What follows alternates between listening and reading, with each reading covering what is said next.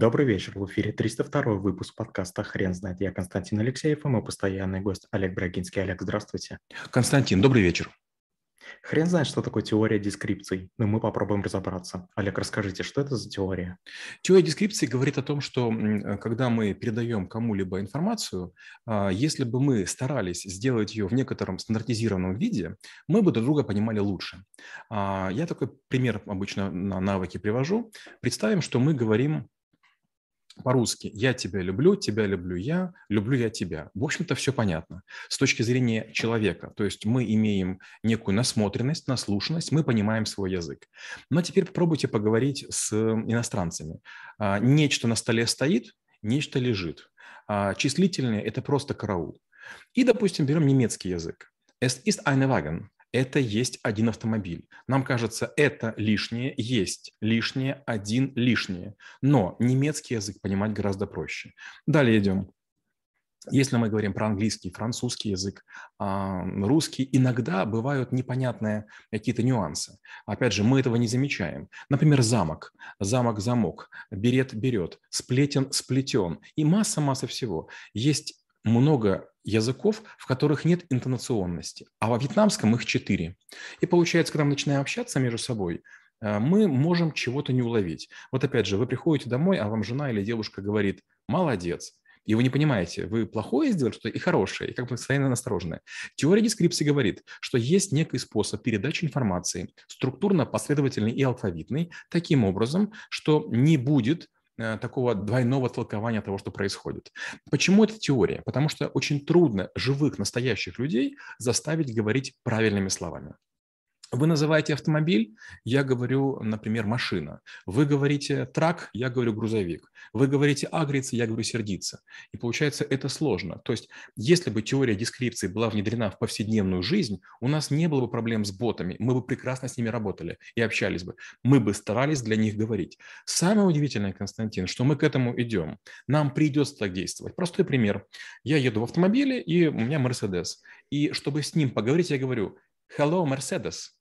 Если скажу иначе, он меня не услышит. Потом я ему говорю, switch the radio, или там переключи радио, английский или русский язык. Если даю хоть немножко неправильную интонацию, он делает что-нибудь непонятное, включает свет, открывает двери, хлопает капотом. Шучу, конечно.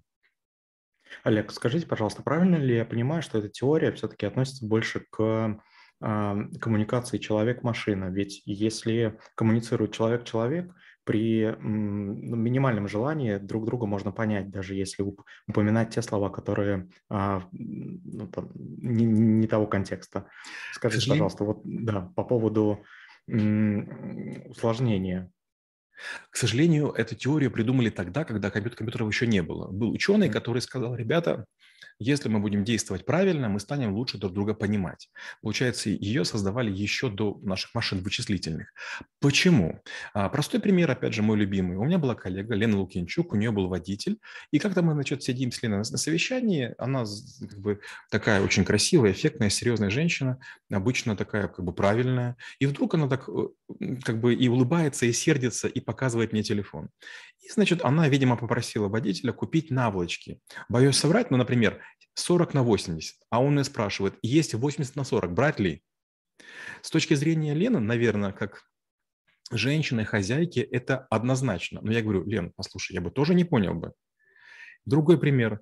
Есть такая очень старая байка. Значит, какой-то мужчина заходил постоянно в какое-то кафе и просил э, две черствых булочки. И однажды то ли праздник был, то ли какая-то годовщина, но владелица кафе над ним жалилась и дала ему свежие булочки. Через время он прибежал весь рассерженный и говорит, что же вы сделали? Она говорит, а что не так? Он говорит, я все время, я чертежник, брал ваши булочки, чтобы потом значит, с помощью крошек стряхивать там что-то там с чертежа. И вы дали мне булочки свежие с изюмом, я же все размазал. Получается, иногда из добрых побуждений мы делаем совсем не то, что нужно. И такое встречается на каждом углу. Я работаю с коллегами, мы с ней общаемся вроде бы каждый день. Иногда я прошу что-нибудь делать, и вдруг они делают прямо противоположное. И когда мы потом просматриваем видео, мы вдруг понимаем, кто из нас был неправ. То есть это кажется, что мы понимаем друг друга. Очень часто наступают очень серьезные разногласия только потому, что неправильно использовано слово или непонятен контекст. Например, э, вы говорите, Олег, пойдем в ресторан. Я говорю, пойдем.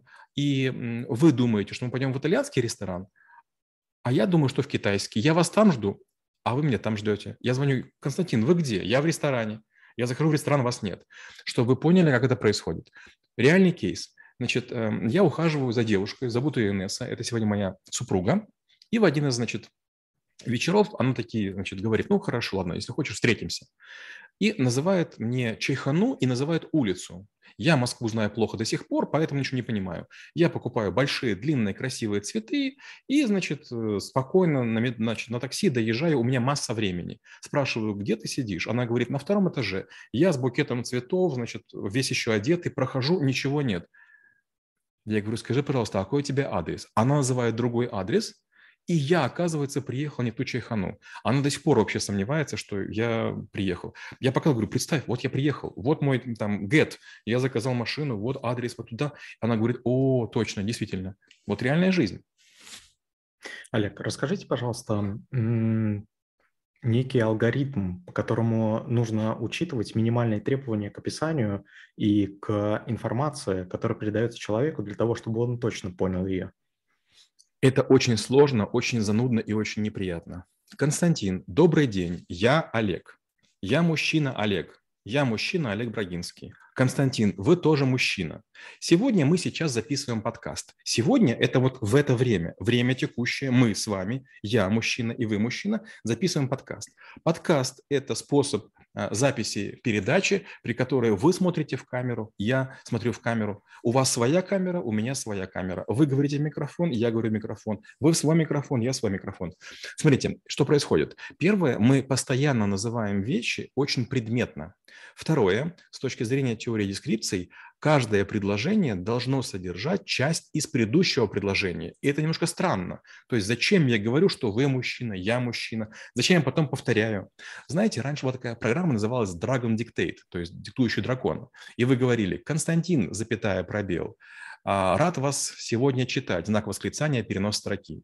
Вот это некое подобие теории дескрипций. Если вы так научитесь говорить, а я так учился говорить, но, к сожалению, пришлось, вы сможете нормально текст надиктовать. Сегодня андроиды уже это немножко умнее или там маки, но все равно, если вы правильно диктуете, вам текст не придется править.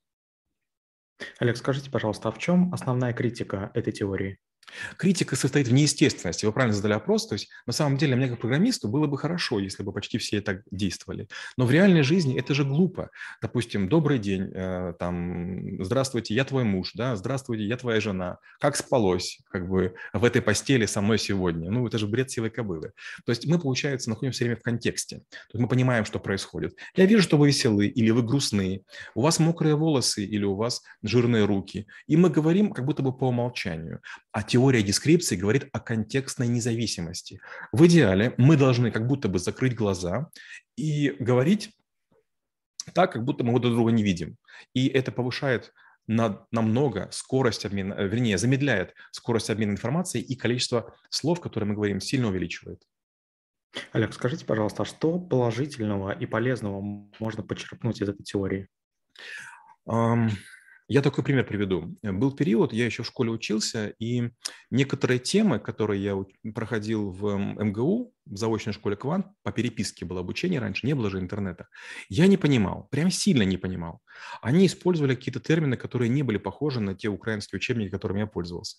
И в какой-то момент мне прислали такие учебники из МГУ, и там объяснялись те же самые темы другим языком. И я вот впервые почувствовал разницу. До этого момента я думал, что все рассказчики одинаковые и все учебники одинаковые. Московские учебники были намного толще, намного более подробные, намного более детальные. И там рассказывалась каждая тема так, как будто бы вы почти не знаете все предыдущие темы. Это было очень странно. То есть каждый, наверное, в каждой теме два или три абзаца можно было пропускать. Такой второй пример, который вам будет больше понятен. У нас с вами, кажется, был подкаст про пресс-релиз. В конце каждого пресс-релиза пишется, допустим, там АБВГДейка, о, АБВГДейка, двоеточие, такое-то. То есть каждый раз тому, кто читает пресс-релиз, можно или читать, или не читать мелкий шрифт. То есть с какой компанией мы имеем дело. Олег, скажите, пожалуйста, а теория дескрипции, по вашему мнению, эволюционирует? Нет, к сожалению, это мертвая история, она интересна именно как теория. Знаете, вот некоторые вещи, они эволюционирует. Даже теория эволюции, извините за каламбур, тоже эволюционирует. То есть постоянно какие-то есть нюансы и какие-то ответвления, она модифицируется. А, физика модифицируется, другие предметы модифицируются. Теория дескрипции – это такая очень интересная догадка, которая была однажды предположена, описана. Были попытки улучшения. По сути, ведь язык эсперанто тоже как какую-то роль, э, в каком-то виде претендовал на теорию дескрипции. То есть что мы хотели? Мы хотели бы, чтобы люди по всей планете одинаково называли предметы. Это очень сложно. Простой пример. Мы копировальные машины называем Xerox, потому что в нашу страну ксероксы приехали первыми. То есть копировальная машина компании Xerox. Вы будете смеяться. В Монголии слово Xerox не знает никто. Там копировальные машины называют Минольт. Олег, спасибо. А теперь на вопрос, что такое теория дескрипции, будет трудно ответить. Хрен знает.